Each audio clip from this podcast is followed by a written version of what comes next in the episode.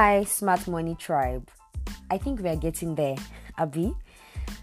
Welcome to episode 9 of the Get Your Money Right podcast, season 1.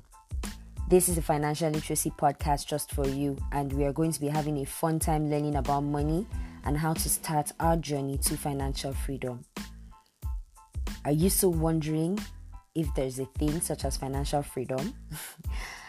like always, I hope that this podcast gives you the answers you need.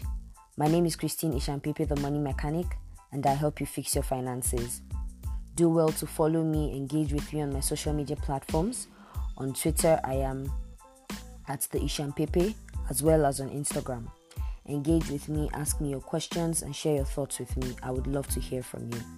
Today, we continue with our review of The Smart Money Woman written by Arese Ugwu. We will be reviewing chapter 8 today.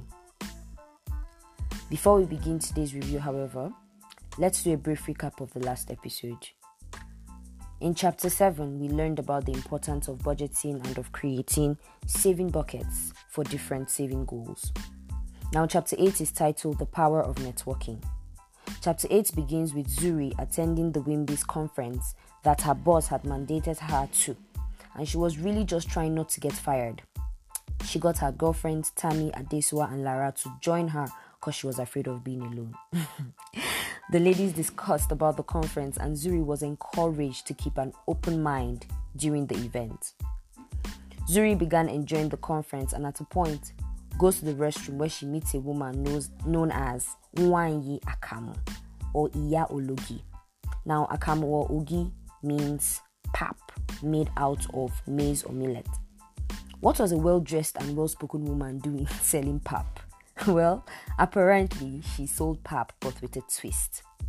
They came in yogurt like packaging and in flavors like banana and strawberry. Her business had started in her kitchen but now had its own factory and sold across Nigeria. Zuri observed her when they got out and saw how she introduced herself to the powerful women in the room, such as Tara Fela-Durotoye and other successful women. She spoke to Zuri about getting mentored, and this gingered her even more. The WIMBIZ conference was blowing her mind. Everyone seemed to be networking and selling their market. She went into a session where the facilitator spoke to them about finances and the importance of changing their mindset about money. She told them that what makes one wealthy is not how much one earns, but how one can systematically use a proportion of the income that one earns to build assets that pay over time. After the conference that day, Zuri is seen recounting her mentoring session with Mrs. Abafu Williams, a partner in the law firm that she had only ever seen on TV and read about in magazines and newspapers. Zuri's office is able to close the deal with Mr. Shola's company, and the signing of the deal was done that same evening. And afterwards, Mr. Shola asks her to dinner with him. They get talking about her finances again, and he promises to connect her with a financial expert who would help her with her investing plans. The chapter ends with Zuri receiving a gift from Shola, a money journal where she could write down her goals, track her spending, and write down her vision statement as well. What are smart money lessons for today? Number one, mentorship is an awesome way to build your network and accelerate your personal growth. Number two, drop that auntie, uncle, help me attitude and build organic relationships with a mentor who is invested in your growth and success.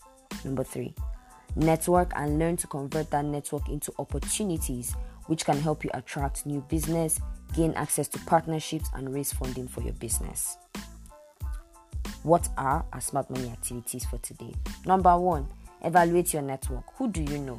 Who is in your circle of friends? Promote, demote, add, and subtract. You are the CEO of your life. Don't give time to people or relationships that do not add value to you. Three, what professional organizations do you belong to? Are you active in such organizations? Do you add value to them? Or are you just part of the headcount? Number four, attend more meaningful events and network. Five, articulate and perfect your introductory non elevator pitch with practice, practice, and practice.